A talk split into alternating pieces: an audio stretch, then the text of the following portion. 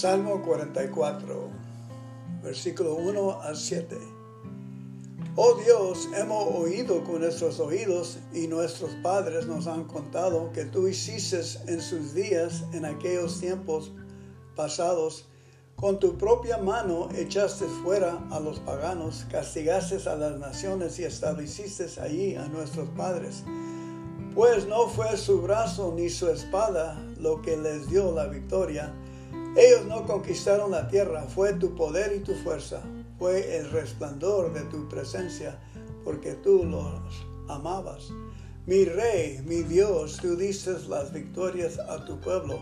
Por ti vencimos a nuestros enemigos, en tu nombre esplastamos a los que nos atacaban, porque no confían yo en mi arco, ni mi espada podría darme la victoria. Fuiste tú quien nos hizo vencer a nuestros enemigos, quien puso en ridículo a los que odian. Odiaban, a los que nos odiaban, perdón. Ahora vamos a Salmo 74. Salmo 74 es el salmo que es de, no del rey David, es de la familia de Coro, los cantadores. En Salmo 74, versículo 12 a 23 nos dice, desde tiempos antiguos tú eres mi rey. Tú, oh Dios, alcanzaste muchas victorias en medio de la tierra. Tú dividiste el mar con tu poder. Lo rompiste la cabeza a los monstruos del mar. Aplastaste la cabeza del monstruo Leviatán y lo diste por comida a las fieras del desierto. Tú hiciste brotar fuentes y ríos y secaste los ríos inogotables Tuyos son el día y, la noche. Tú afirmaste la luna y el sol. Tú marcaste los límites del mundo. Tú hiciste el verano y el invierno. Ten en cuenta, Señor, que el enemigo te ofende y que gente necia hable mal de ti. No te olvides tanto de nosotros, somos débiles como tortolas. tortolas no nos entregues a las fieras. Acuérdate de tu alancia, porque el país está lleno de violencia hasta el último rincón. No dejes que se humille al oprimido. Haz que te alaben el pobre y el humilde. Levántate, oh Dios, defiende tu causa. Recuerda que los necios te ofenden sin cesar. No olvides los gritos de tus enemigos el creciente clamor de los rebeldes. Ahora nos vamos a Salmo 104. Gracias. Alabanzas al Creador. Bendecir al Señor con toda mi alma. Bendiciré al Señor con toda mi alma. Ok, sería bueno si repitan atrás de mí. Ahí vamos. Bendiciré al Señor con toda mi alma.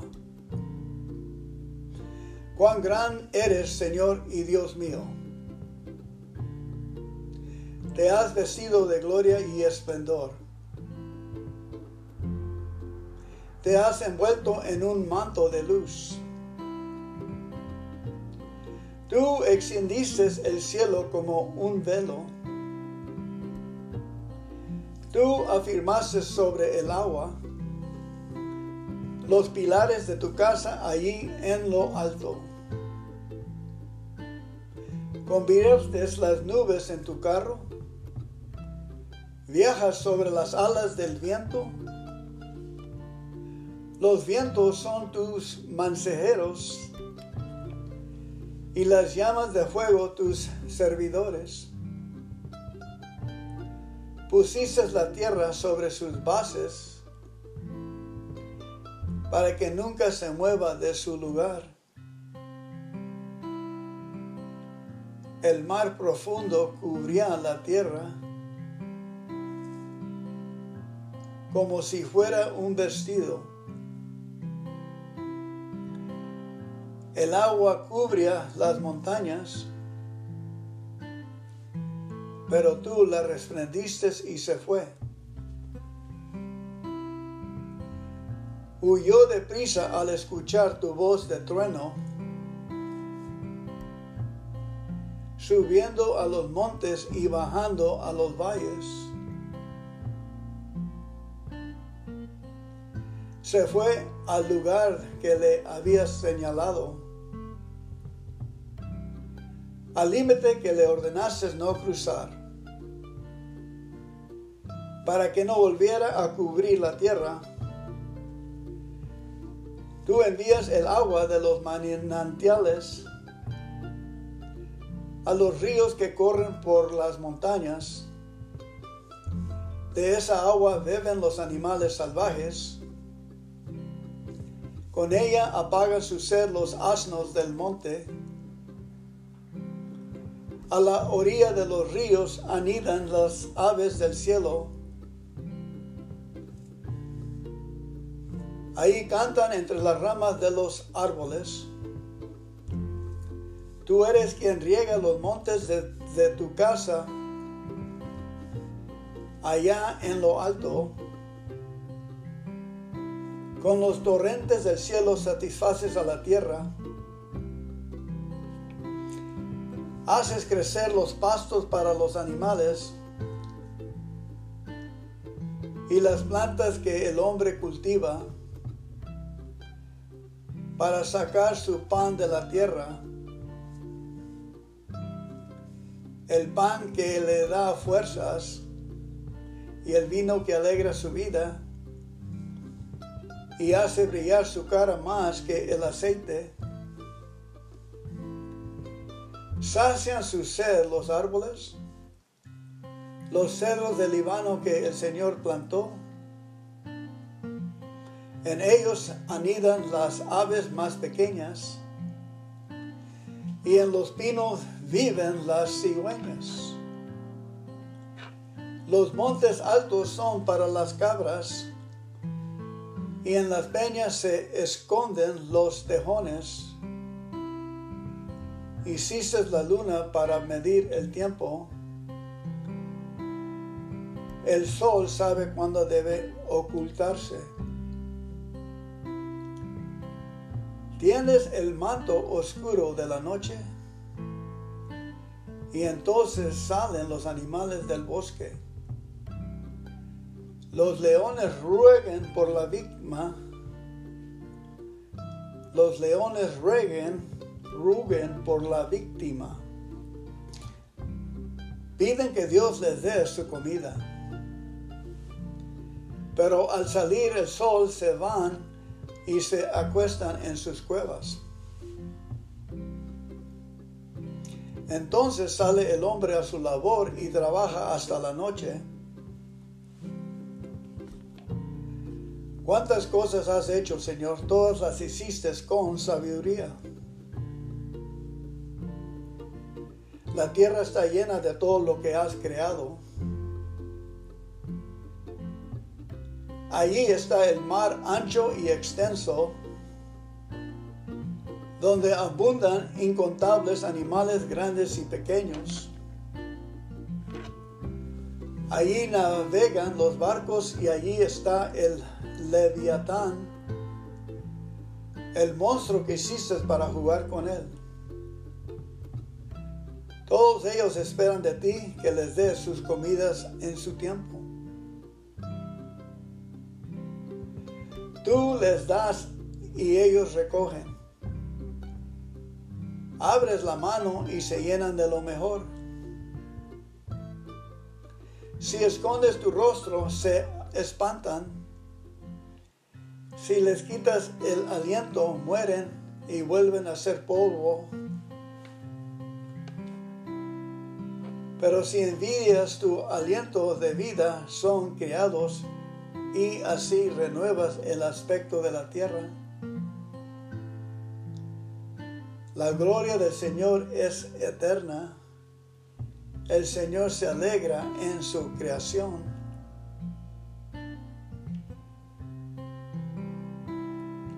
La gloria del Señor es eterna, el Señor se alegra en su creación. La tierra tiembla cuando Él la mira, echan humo los montes cuando Él los toca. Mientras yo exista y tenga vida, cantaré himnos al Señor mi Dios.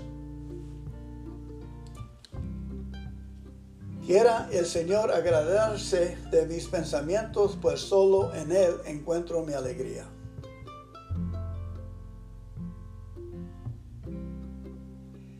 Que quiera el Señor agradarse de mis pensamientos, pues solo en Él encuentro mi alegría. Que desaparezcan de la tierra los pecadores, que dejen de existir los malvados. Bendeciré al Señor con toda mi alma. Aleluya.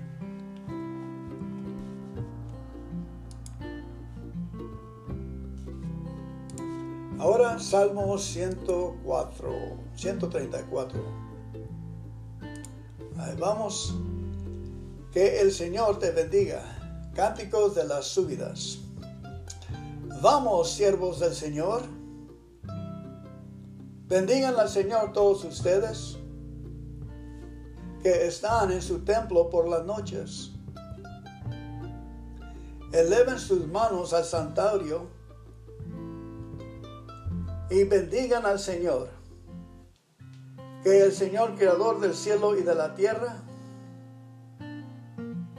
te bendiga desde el monte Sión. Ahora hay que mirar para el oeste, para Jerusalén, y decir, bendigan al Señor que está en el monte y las bendiciones vienen del Señor por todos lados. Bendicimos a Jerusalén. Que el Señor los ayude. En el nombre de Cristo Jesús. Gracias por venir al estudio hoy. Que Dios los ampare. Vamos a orar un Padre nuestro, por favor. Padre nuestro que estás en el cielo, santificado sea tu nombre. Véngase tu reino, hágase tu voluntad aquí en la tierra como en el cielo. El pan nuestro de cada día, dánoslos hoy, y perdónanos por nuestros pecados, así como nosotros perdonamos a nuestros pecadores. Y no nos dejes caer entre malas tentaciones, mas líbranos y guárdanos de todo el mal, porque tuyo es el reino, el poder y la gloria para siempre, siempre, Señor. Amén. Gracias por llegar. Sigan buen día.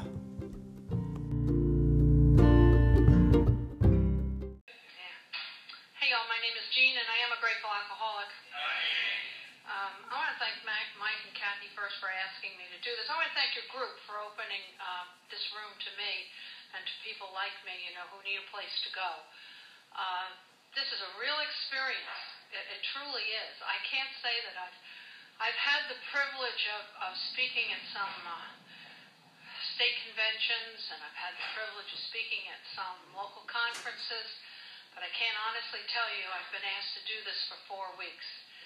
So the fact that I am terrified has nothing to do with it. Absolutely nothing. Um, every time I get ready to speak, I, uh, I feel like I'm going to throw up, and I get terrible butterflies right here. And a wonderful lady by the name of Geraldine Delaney told me a long, long time ago that the day that I don't feel like I'm going to throw up and the day that I don't have the butterflies in my stomach is the day I have no right to get behind a podium because I have once again become the God in my life, and then of course I try to become the God in your life and anybody else's life that who happens to walk by me. Denise, I want to thank you for sharing. That was just really cool. Um, I really did identify, and it's very difficult to get across a really important point in a short period of time, and you did a marvelous job. You really did. I'll trade. Now you can come up here. I'll go down there. Um, as I understand it tonight, I'm going to talk about my experience, strength, and hope. I'm going to tell you about my story and how I got here. And hopefully, somewhere along the line, when I get into my early recovery, uh, you will uh, find how I relate to steps one and two and how important they are in my life. And they're important in my life on a daily basis. Um, I still find every morning when I wake up that I, I need to do one, two, and three. I need to refer to, I need to bring it to my attention before I even move, you know? Because if I forget that I'm powerless, if I forget that my life is unmanageable, if I forget that there is a God in my life who can restore me to sanity, and if I forget to turn my will and my life over to that God, I'm in deep trouble before I even move out of my bedroom. I really am. I'm in great trouble. I like to start off a certain way. It sort of gets me going. It sort of uh, takes care of these things that are going around down here. And um, I'd like to tell you that there are a couple of questions that you might ask me to find out exactly where I am in my sobriety. And the first question you might ask me is, um, what is your sobriety date? And my sobriety date is May the 12th, 1983. And God willing, I live to Monday, and I have every intention of doing so. I will celebrate 20 years of continuous sobriety in this program. And that is a miracle. That is a true miracle in my life. But what I've realized, and only most recently, like you had these, these recollections, and I had this wonderful um, experience, I guess, is what we might call it, probably a spiritual experience, where I, uh, I realized that 20 years of time had passed. But I truly have learned how to live one day at a time because I don't even realize it. I mean, honestly, I feel like I just walked in the doors of Alcoholics Anonymous. And I was beaten, I was downtrodden, and I had no home, and uh, my family wasn't speaking to me. And where was I going to go? What was I going to do? One day at a time, here we are. You know, whoever got up earlier this morning has more sobriety than I do, and I overslept. I didn't get up till 7:20. So if you got up before 7:20 this morning, you've got more sobriety than this person standing here, and probably some other people in the room too. Uh, the next question that you might want to ask me is, um, what is my home group? My home group is Sea Girt Thursday night. We meet every Thursday night at St. Mark's Church in Sea Girt, corner of Crescent and 3rd. At 8 o'clock, we're an open speaker meeting. And if you're ever in the area, please come by and see us. It's a real small town, you know, Sea Girt. It's nine blocks. Uh, I got to get it right this time. It's 11 blocks north to south, nine blocks east to west. It's very difficult to get lost. You can find us. You can find us. And as far to the best of my knowledge, as of tonight anyway, I am still a member in good standing of the Higher Power Hour in Mount Pleasant, South Carolina. And they meet every Monday and Wednesday night at 7 o'clock at the corner of Pitt and Queen in St. Paul's Lutheran Church. And they'd love to have you visit if you're ever in the Charleston area. I go every time I go back to visit. The next question you might ask me is who is my sponsor?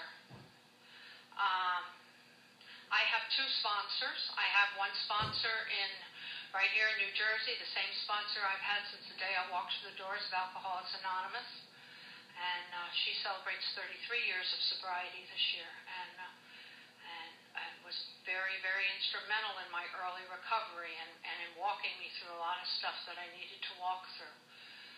And my other sponsor, whose name is also Jean. Um, lives in Mount Pleasant, South Carolina, although she got sober in New Jersey and she was uh, EAP, I think, for Prudential. I'm not sure, but that's immaterial. And she just happened to move from um, the Edison area, actually, down to Mount Pleasant, South Carolina. And of course, because I don't have an ego, I know she moved there at the exact moment that I needed her.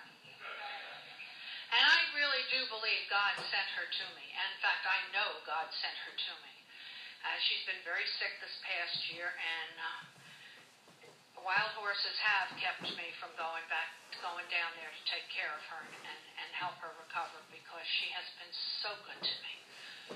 So good. What a woman. What a woman. Whew, you know, I have a, uh, a service sponsor uh, not necessary for everybody. I don't think it's necessary for everybody, but for this alcoholic, it, it's necessary. Um, I love service work. I enjoy service work. I was very involved when I lived in South Carolina, and I still have my service sponsor from there. And if I ever have any questions regarding um, my service in Alcoholics Anonymous, whether I should or I shouldn't, uh, I, I usually call Patty, and Patty gives me the answer because she has the answers, and that's why I have her. And then I have, last but not least, I have this ugly Irishman. I mean, he really is. He is an ugly son of a gun. He stands about this high, and he can beat me into the ground faster than anybody I know. And I love him dearly, he is. I do. I do. He is who I call, I guess, my spiritual advisor. Um, when I really don't know, when I'm really looking for some answers that aren't sponsorship related and uh, maybe are, are life related, and I just I just don't know. I, I call him up, and I remember the very first time I ever did that. I called him up, and he said, uh, "Well, where's your big book?" And I said, "It's in the car." And he said, "What's your big book doing in the car?" And I said, "I'm at work. You don't have a pocket edition that you carry with you?" I said, "No, I don't." You will have. I'm sending you one tomorrow. And I've never let it out of my pocketbook since. Because I know that he's going to say to me someday, I, you should turn to page such and such and read it, Jean. And he usually says to me, read it 70 times. And I always say, I don't want to do it 70 times. And he tells me, 70 is good, do it, then call me back. And so far it's worked, you know, so uh, I, I don't want, you know, I don't like to rock the boat. If it ain't broke, don't fix it. And, and my life seems today to be going along pretty well, so I just sort of leave well enough alone. And the last question that you might ask me is what step are you uh, trying to live today? Most of the time today in, in my sobriety and recovery, I'm somewhere around the between the 11th and the 12th steps. I vacillate back and forth. I don't honestly know that I have meditation down pat, or that I even know how to do meditation if that's what you do. Um, I, I know it's listening, and I know I have to be quiet, and I know that I should listen for God to speak to me, and uh, and but you know, so I can't shut my mouth long enough or turn my brain off long enough to really have it down pat. So I do work on that. Um, and I'm in the 12th step because I firmly believe in, in giving back what has been so freely given to me. I believe that uh, God has a purpose for me. He ain't done with me yet. When He is, He'll let me know. And I do believe that carrying the message to other alcoholics is, is very, very important. You know, when I got sober, somebody was standing at that door, and they put their hand out and they welcomed me when I walked in the doors of Alcoholics Anonymous. And it's because that person was there that I returned, and they made me feel welcome. And therefore, now that is my job. You know, that is my job in my home group and in other places I go to make other people feel as welcome as I've been made to feel. And so the 12th step, that's where, usually where I find my someplace in there. Of course, I still have to make a lot of amends, and I have to do a lot of other stuff too. However, when I'm prepared, when I was preparing for, for tonight, as, as when I'm asked to share any time, I find myself in the third step. And I'm turning my will and my life over to the care of, God, of my God as I understand God. And I'm asking Him to please just allow me to get out of myself long enough to tell the truth.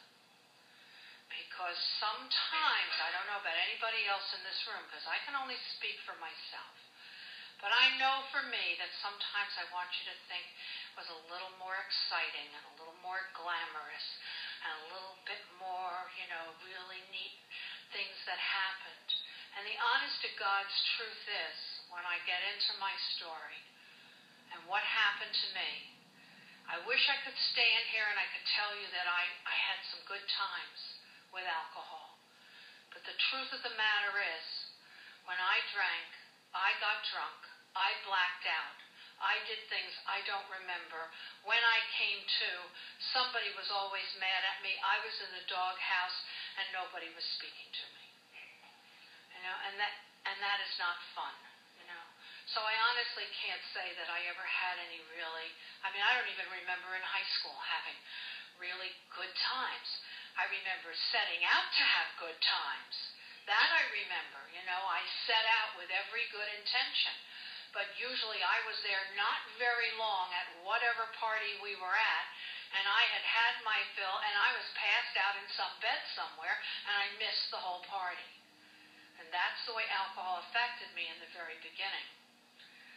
Um, I did not get here because I ate too many strawberries. I'm sure if somebody told me I if I ate strawberries I would die, I wouldn't have eaten strawberries. Many times I heard how alcohol would kill and I still continue to drink alcohol. Um, I grew up uh, a little bit north, I guess, of here. I grew up in, little, in that nice little town called Mountain Lakes. I grew up in the 50s because I'm not very young. Chronologically, emotionally is another whole story about where my head is. And um, my father was an affluent attorney. Uh, my mother was a stay-at-home mom. And we lived in a big house on the lake. And materially, we had just about everything anybody would ever want. I grew up with twin brothers who were three years younger than I. And both and my father was a periodic, and my mother was a daily drunk. And I honestly do cannot tell you who took care of me when I was little. I, I can't tell you because I don't know. Obviously, somebody did because I'm here. But I do know that as those boys grew older and my parents had their hangovers, or my mother, who ne- I never saw my mother before noon to the day she died. I don't ever remember seeing her before noon. And then it was, but it was my job to take care of those kids. It was my job to keep them quiet so that they wouldn't wake my parents, you know, because if my parents were awakened and they had hangovers and they weren't feeling well, you just never knew who was going to get it. I mean, you just never knew. Um, I grew up in a house with a lot of anger rage and screaming and hollering and yelling. And I spent a lot of time hiding in my room with a blanket over my head. And I heard the door slam and I'd wonder who left this time and were they coming back. Uh, now my brothers remember it differently, and I believe the reason that they that they remember it differently is that by the time they were 12, they were in my mother's way, and they were sent away to prep school, never to return again. I mean, they went to prep school and they went to summer camp and they went to college, so you know, their recollections of those years are a lot different than mine. If you sit all three of us down in a room, we all have a different idea of what happened in that house. Um, I never brought people to my house. I couldn't bring people to my house because I never knew what was going to happen. I never knew who was going to be there, what, what it was going to be like. So you just didn't. So I left my house very early in the morning as a teenager and I would come home as late as possible around dinner time just to avoid being around it. When I was in high school, and it's been said many times, and I, I just repeat the things that I've heard, when I was in high school, I felt like I was on the outside looking in. I just didn't, I just didn't fit. I wondered why I, it was real, what was wrong with me? Why couldn't I have what they had? You know, why didn't I have as many friends? Why couldn't I do this? Well, I, among other things, I couldn't participate because I couldn't reciprocate. Know, and if you can't do that, you sort of learn to isolate. And I had a couple of girlfriends, but you know, I still had that even in the very beginning of that putting that wall up and not allowing you to get in because if you really knew who I was, then you wouldn't like me and you would leave. I had my first drink, my first drunk, my first blackout when I was 15 years old. I remember it like it was yesterday. I went with my boyfriend into New York City. A whole, there was a gang of us went in. And we went in, and in those days, I don't know if there, I haven't been in the city in so long, so I couldn't tell you if this still even exists, but they had a bunch of these jazz bars, and you went down these stairs and down below, and it was smoky, and the lights were low, and the jazz was fabulous. I mean, it was just wonderful. And then everybody was ordering drinks. And I don't know if this is the first drink I had, but it's the first one I remember. And they were ordering drinks, and I honestly didn't know what to order, but somebody ordered a seven and seven, and that sounded good to me, so I ordered seven and seven. And as I stand here tonight, I can tell you that as I took that sip, I still remember the burning sensation as it went right down my throat. It just went right down there. And boy, it got down, and miracles happened. Absolute miracles. All of a sudden, I didn't feel less than. You know, all of a sudden I thought, well, maybe there was a possibility. All of a sudden I could dance and I could talk. You know. And what I know about that night is I went to New York with this boyfriend with some money and whatever. And when I when I got home, well, actually he led me up the stairs and plopped me in my threw me in my bed, you know, because I couldn't walk too well. And I woke up the next morning and I had no money and I didn't know what had happened to the money. And I found out later I had bought drinks for everybody. And that was to be, yeah, and that was to become a pattern. You know, that was to become a pattern. Know, that was what I did. So you would like me. I, you know, I bought the booze. And I graduated from high school. I went to college. I went to college with one idea. I was going to get my MRS. And I met my first husband within 10 days after I got to college. And three years later, I got my MRS. And um, my married and only child, who had no idea how to share at all in any way, shape, or form.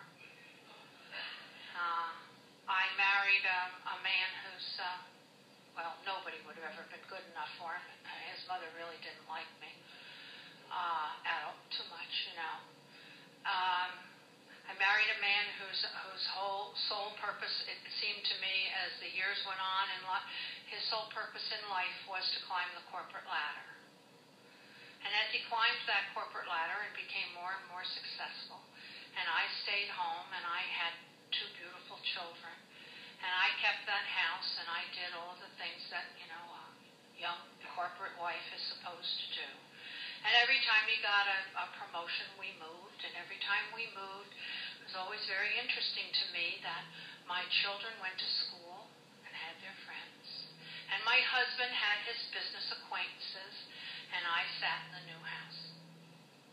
And my phone didn't ring. And then I had to do the one thing that I really hated to do. I had to put myself out. And how do you do that? Well, you know, I, I went to alcohol. Dewars and I had a love affair.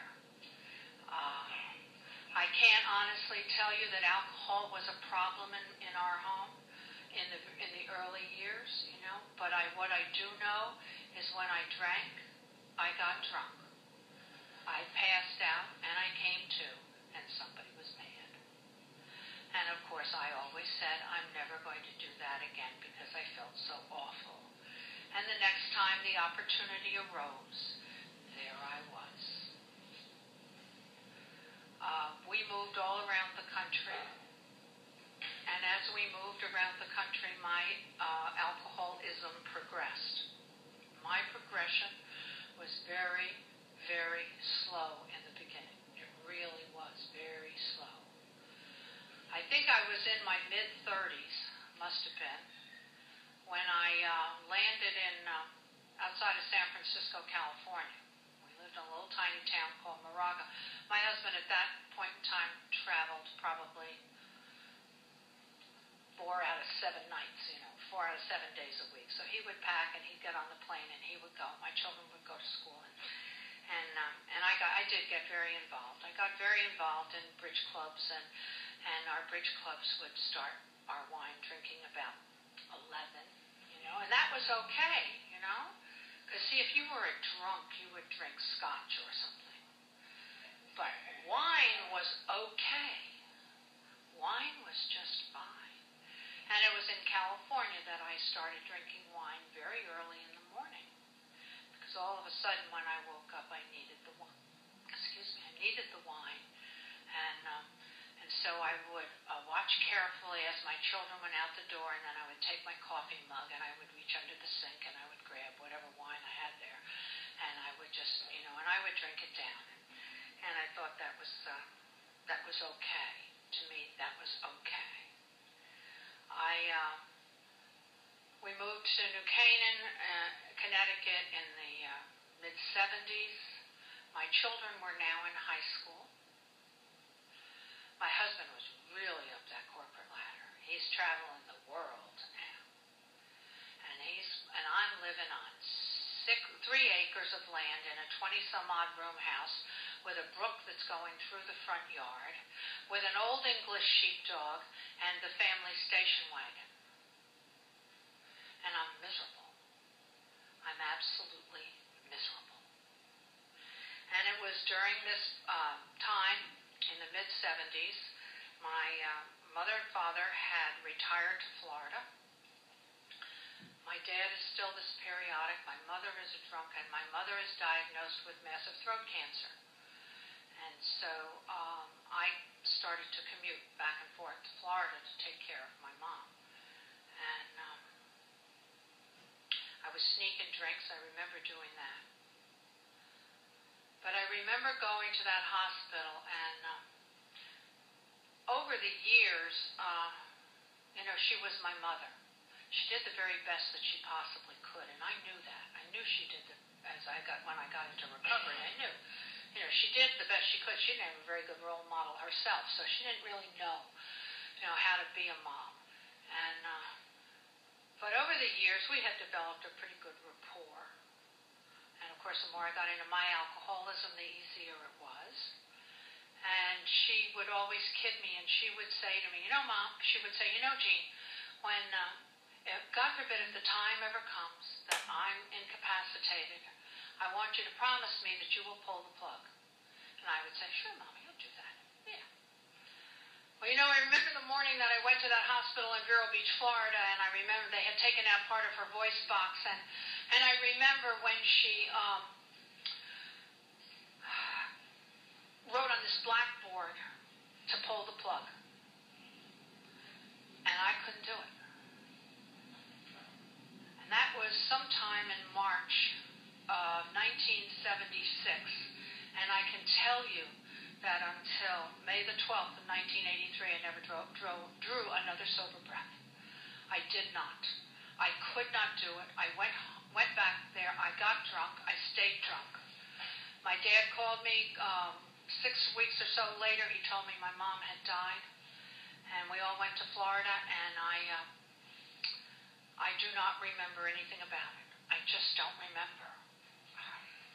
Wish I could I wish I could sometimes, you know, but I don't remember, and um, and I stayed drunk.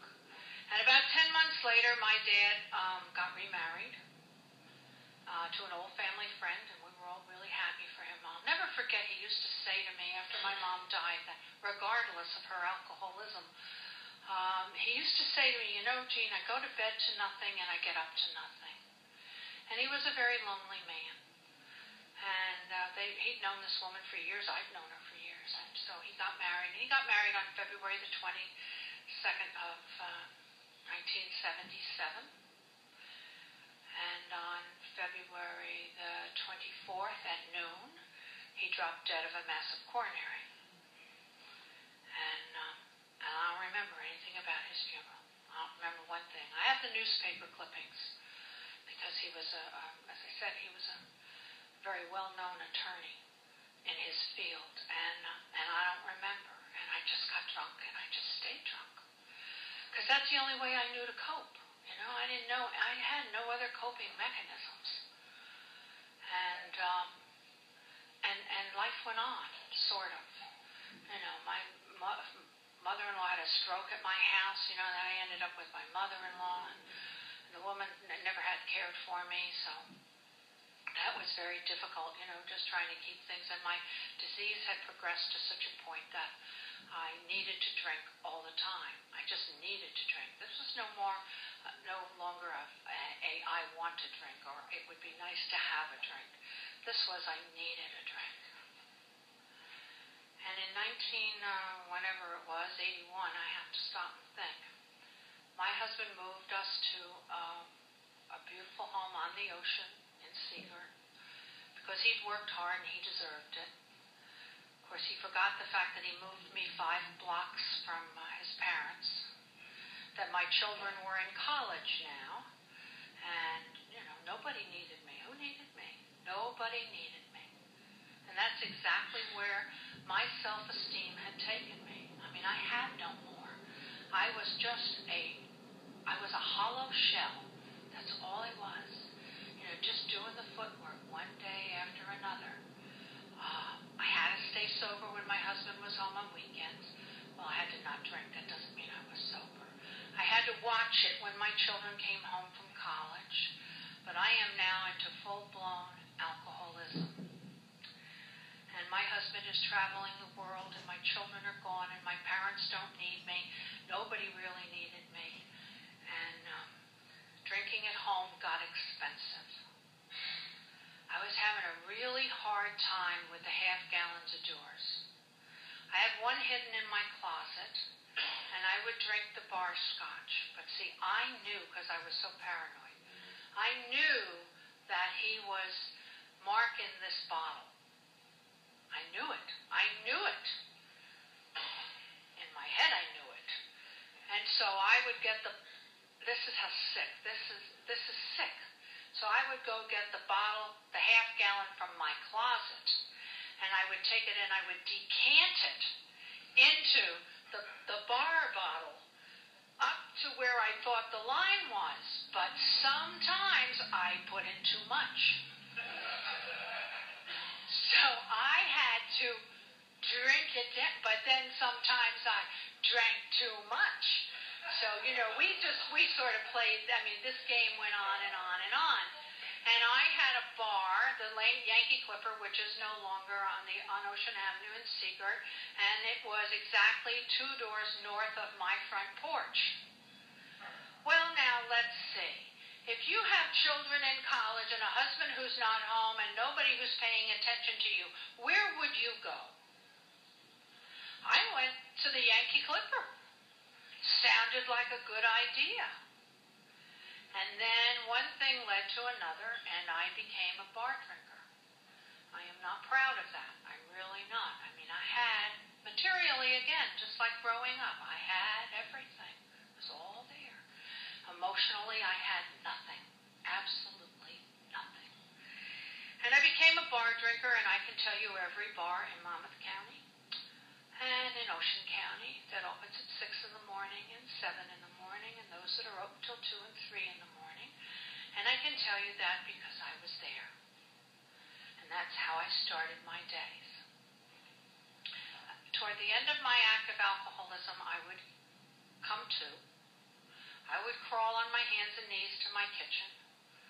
I would open up underneath my sink and I would grab a half gallon of wine, white wine, and I would get a coffee mug and I'd get some ice cubes and I would, you know, put them in and I would pour the wine and I would drink it down and then I would throw it up and I would drink it down and I would throw it up because I knew eventually it would stay down. And once it stayed down, then my shakes would stop.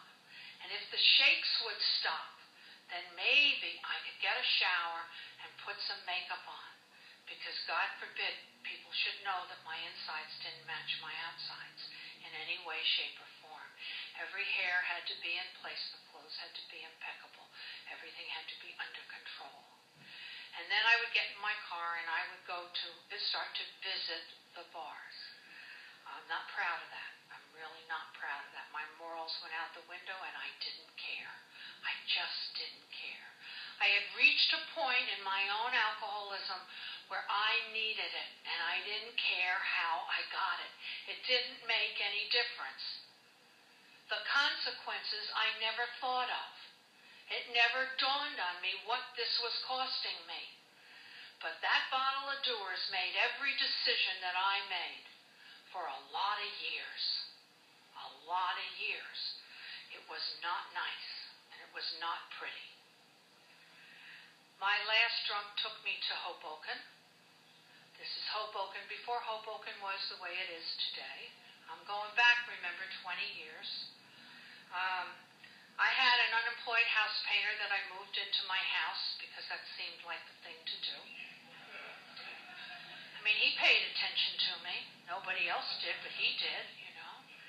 And I moved him. I moved him into my uh, house, and my husband was in Europe, and my husband came home.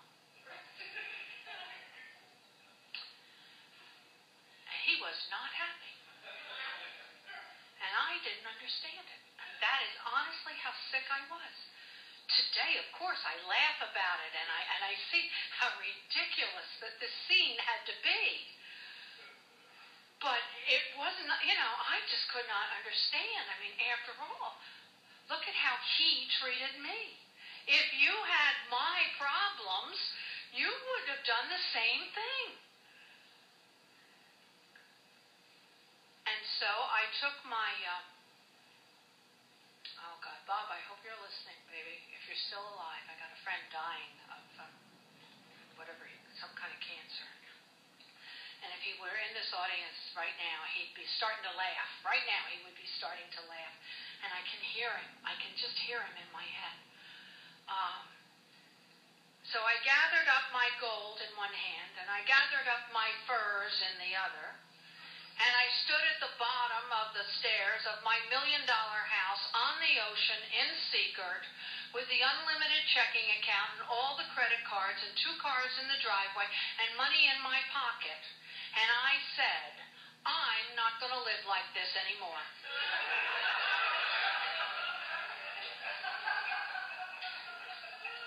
And the truth of the matter is, I haven't. That's the truth That is the truth. I haven't. And I took off with my unemployed house painter, and that's about the last that I remember. Um, I know that we ended up in Hoboken. I remember a long limousine and some not so nice looking people in these black shiny coats handing me booze, a hundred dollars, and a key to an apartment on Madison Avenue. Don't ask me why, I don't know. And so we went to that apartment and then I, re- I we went around Hope. We did something in Hope. I was in some. I was with some kill. I hear later. I was with some murderers and some hitmen and you know some really classy people. You know, isn't that what the lady from Sea Girt with the house on the ocean? That where she belongs? You know, and um, and I know we ended up in in one of the Brunswicks, but I don't know which one. Uh, it was at some hall, some place where where you get a job um, you know, where like carpenters and painters and people go, you know, and we went to a bar there. And then I know that we ended up in a motel room on Route 9. My guess is somewhere between Howell and, and Lakewood. I'm not exactly sure where. Uh, can't tell you. Don't know. But it was a real classy joint. I want y'all to know that it had no telephone. You know, so that gives you a general idea of the class of this place. And what I remember is I woke, I came to. I didn't even wake up, but I came to. And I had an empty half gallon of Dewar's, and I was alone, and I had alcoholic paralysis. And I crawled on my hands and knees for two days. There was no way to get any help. I had, there were no cell phones. This room did not have a phone. I wouldn't have opened the door if I could have, you know, and that's, and that's where alcohol took me. That's where it took me. That was my bottom. And I remember being on my knees that morning and praying to this God that I truly had never left, you know? But I would always pray for, for those things. God, if you will get me this, then I promise you I will whatever. And, uh, and I just prayed to this God. And I just said, God, please just help me. Get me. I don't, I didn't even know where I was. I cannot tell you how I made it home to my house. I don't know. I have no recollection. I have a recollection of my husband meeting me at the front door. I, rem- I have a recollection of him uh, t- uh, telling me that he had gotten me a plane ticket to send me to my brother in Nebraska because my brother in Nebraska has his uh, he's doctorate in I, I don't know child psychology or so. Anyway, he he worked with juvenile delinquents, and I was no better than a juvenile delinquent. And so he Dan didn't know what to do with me, so he just took sent me out there. You know, but what bothered me, what really bothered me, still bothers me today and this is just an aside and probably has nothing to do with nothing was but this was an only child you know who never had any siblings or brothers or sisters or knew how to share and so when he was so upset he called his children out of college. He called his children to come home from college to help him find their mother. And i always wondered why did he do that? I can't ask him. I wish i could. You know i just didn't understand that. But you know he did what he did. He was terrified. He didn't know where i was. He had absolutely no idea. So he sent me out to my brother Neil, and my brother Neil said to me, honey, you are very sick. And he said to me, um, I really think you need to go to a rehab, and I will help you find a rehab. And I said, okay. And I said, so how long do you think this will take? And he said to me, well, I think it'll probably take about four months. And I said, well, where else was I going to go, you know? I neglected to add that when I got on this plane to go to Nebraska, my husband handed me a letter to tell me that he had sued me, he was suing me for divorce, and that I was no longer welcome in my home. And so, in fact, it wasn't my home anymore. And so, you know, when he said this rehab and this four months, this just sounded like, well, that's a, like a four month reprieve. You know, it'll give me four months before I have to figure out what I'm doing here. And so there we were, and uh, I called home and I said, told my husband that I was ready to come back and go to rehab and whatever, and he said that's fine. He said, uh, "I've got you come back because you're going to Carrier Clinic on Monday," which was the uh, 15th of May in 1983, and he said to me, um, and I said, "Well, how long a program is this?" And he said, "Well, it's 28 days." And I remember turning to my brother Neil and saying, I'm going to rehab, it's only 28 days. I stand here tonight and I tell you that I was in rehab for four months and 10 days. So see, he did know better than I did. And I did go to Carrier Clinic, and that was the very first place that I was ever introduced to the big book of Alcoholics Anonymous.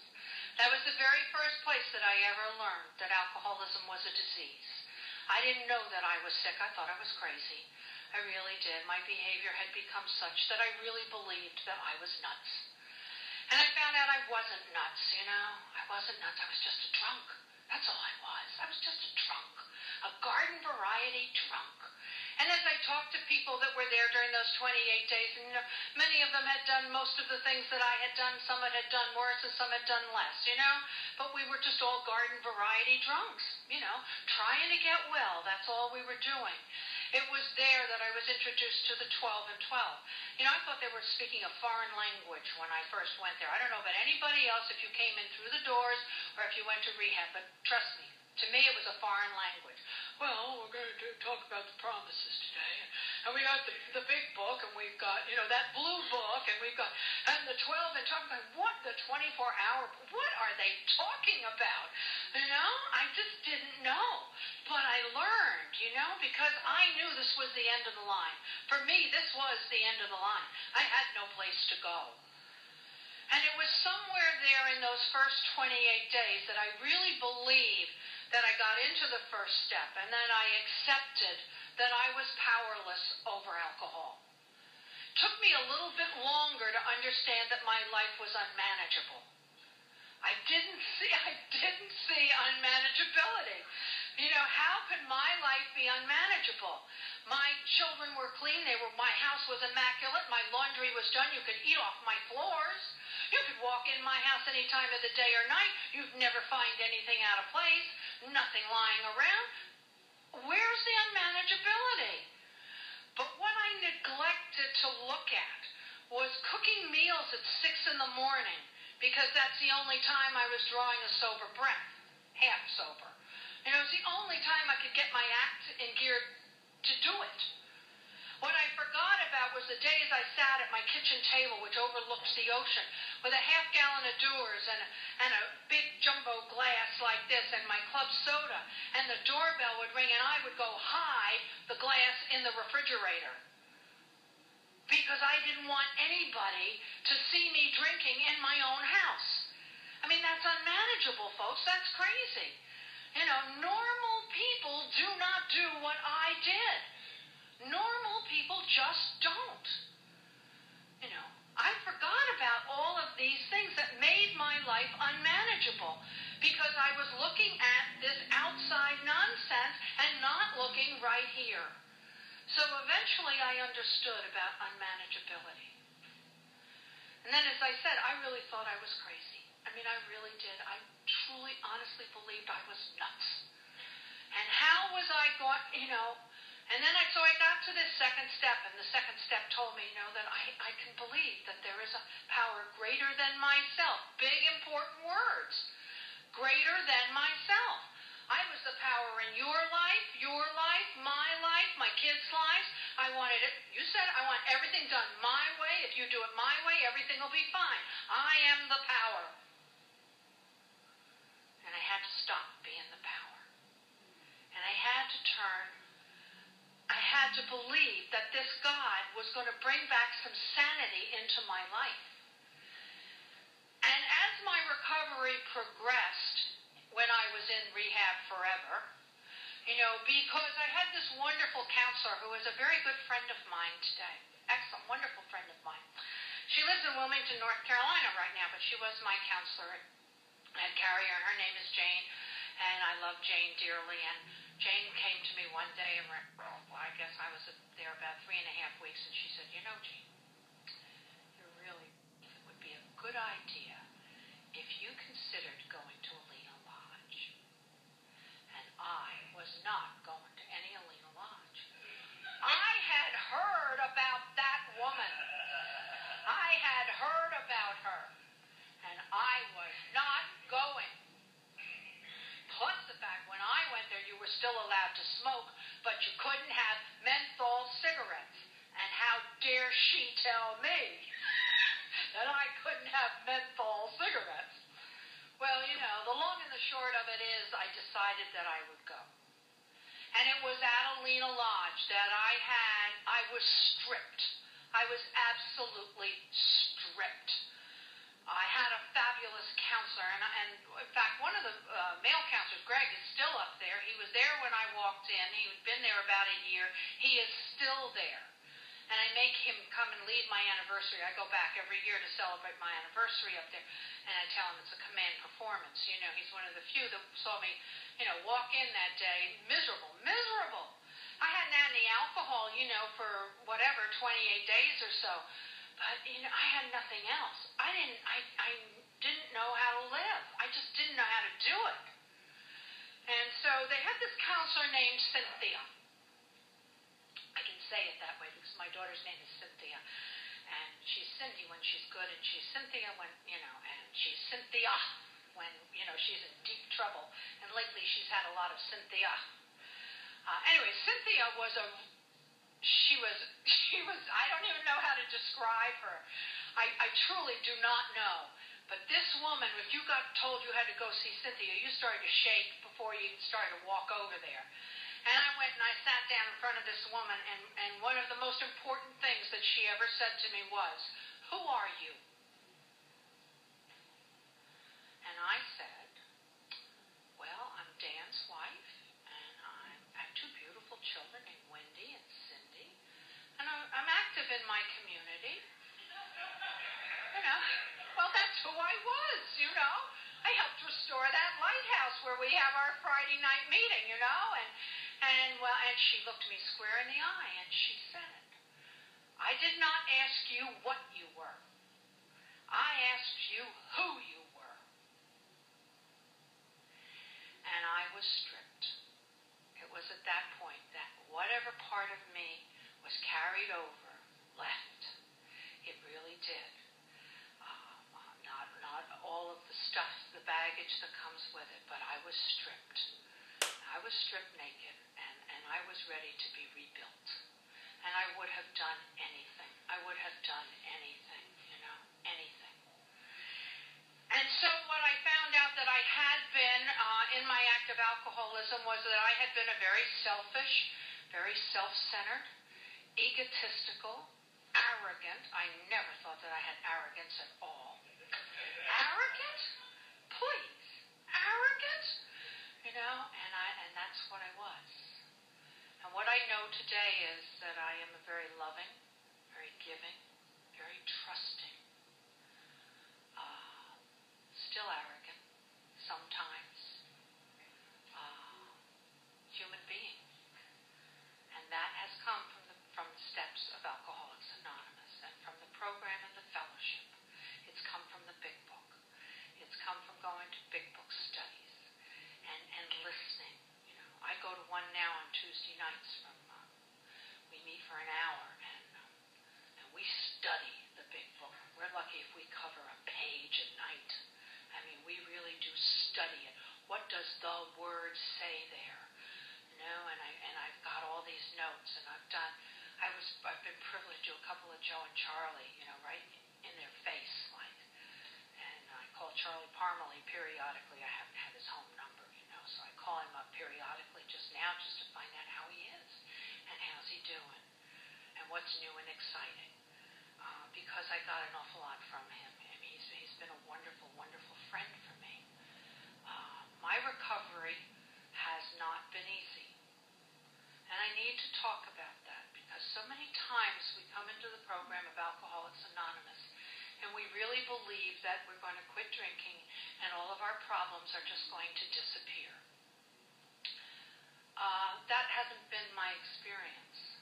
All of my problems have not disappeared, and many times in my recovery, I've made problems for me. I really have. Uh, as I started to uh, to get that faith back and, and believe in some sanity, I started to get a little fresh and smart, and uh, sometimes think that I that I could uh, do it myself. Probably one of the most horrendous times in my sobriety was um, I was sober about a year. About a year, a little over a year, and I was living in an apartment in Brielle, and I was very fortunate that I didn't have to work at the time. My former husband took very good care of me. He really did. He loved me with all his heart and soul. He really did. Uh, he just couldn't live with me, and he couldn't forgive me, and he just couldn't forget. He was just incapable. And I don't know that time wouldn't have healed that. I don't know.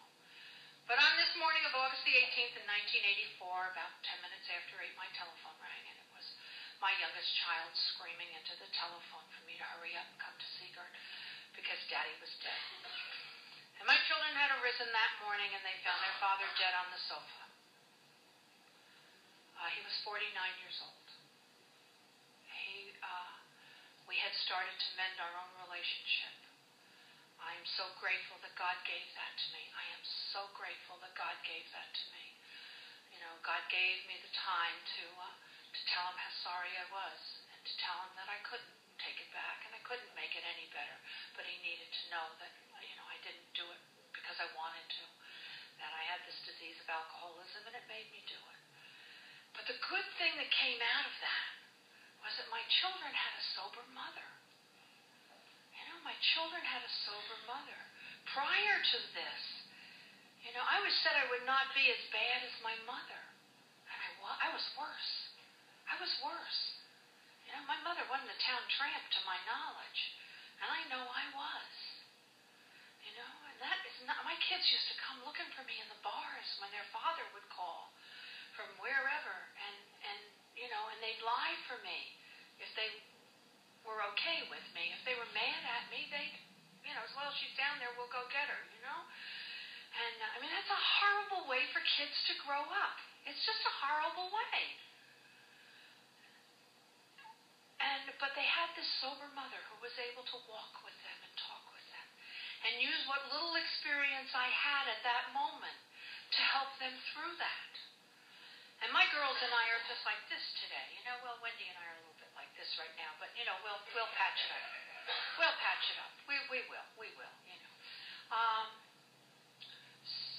that's just part of you know part of my recovery and the things that that I've had been able to happened to me that I've been able to handle. You know, one of those promises tells me that we'll intuitively know how to handle situations which used to baffle us. Trust me, if I'd been drunk during that period of time, I don't even want to tell you because I live on chaos. Now, I don't know about anybody else in this room, but I live on chaos, you know? The more chaotic it is, somehow it just seems like it gives me a purpose. You know, just gives me a purpose. And I have to step back these days and, you know, let the chaos go on without me. You know, I just have to stay out of it. And, and I'm still learning, you know? I'm a baby in this program. I have so far to go. I was 15 when I started drinking. I figure maybe mentally now or emotionally, I'm probably about 22 or 3, maybe if we're lucky on a given day. Um, my recovery has, has been peaks and valleys. You know, I've had a lot of peaks and I've had some really deep valleys. Really, really deep valleys. Uh, when I was about three and a half years sober, I decided to get married in sobriety. And a couple of years, it was a poor choice on my part. And I ended up getting divorced. I had a cat adopt me when I moved to South. My husband and I moved to South Carolina, and, uh, as the week next couple of weeks go on, I'll get more into that because that is such a part of my recovery. And as we go through the steps, I'd rather talk about my recovery, you know, my, that part of my recovery. But I had this cat adopt me the second day I arrived in, in Mount Pleasant, South Carolina. I kept the cat, got rid of the husband. I got the best part of the deal. You know, I really did. But I will talk about that uh, because it was a very painful part of my life. Lot of sponsorship and a lot of fellowship and a lot of good stuff came out of that.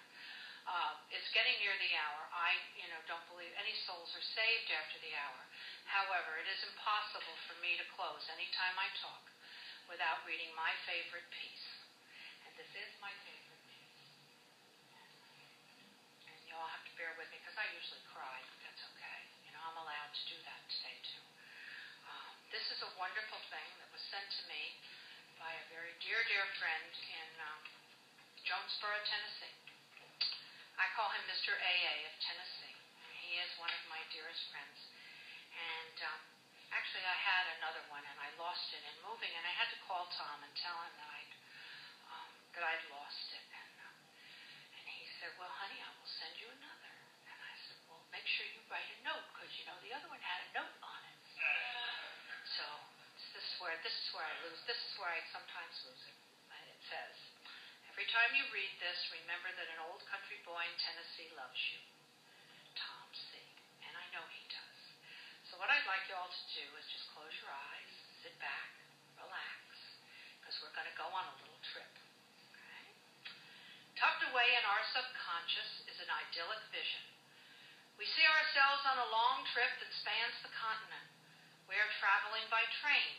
Out the windows, we drink in the passing scene of children waving at a crossing, of cattle grazing, of smoke pouring from a power plant, of rows of corn and wheat, of flatlands and valleys, of mountains, skylines, and village halls. But uppermost in our minds is the final destination. On a certain day at a certain hour, we will pull into the station. Once we get there, so many dreams will come true. How restlessly we pace the aisles, damning the minutes for loitering, waiting for the station. When we reach the station, that will be it, we cry. When I'm 18, when I put the last kid through college, when I get a promotion. When I reach the age of retirement, I shall live happily ever after. Sooner or later, we must realize there is no station, no one place to arrive. The true joy of life is the trip. The station is only a dream. It constantly outdistances us. It isn't the burdens of today that drive men mad. It is the regrets over yesterday and the fear of tomorrow. Regret and fear are twin thieves who rob us of today. So stop pacing the aisles and counting the miles. Instead, climb more mountains, eat more ice cream, go barefoot more often, watch more sunsets, laugh more, cry less. Life must be lived as we go along. The station will come soon enough. And I know for this alcoholic that if I don't take my sobriety seriously, God will take it away. He'll give it to someone who will, and I can't afford that. Thank you.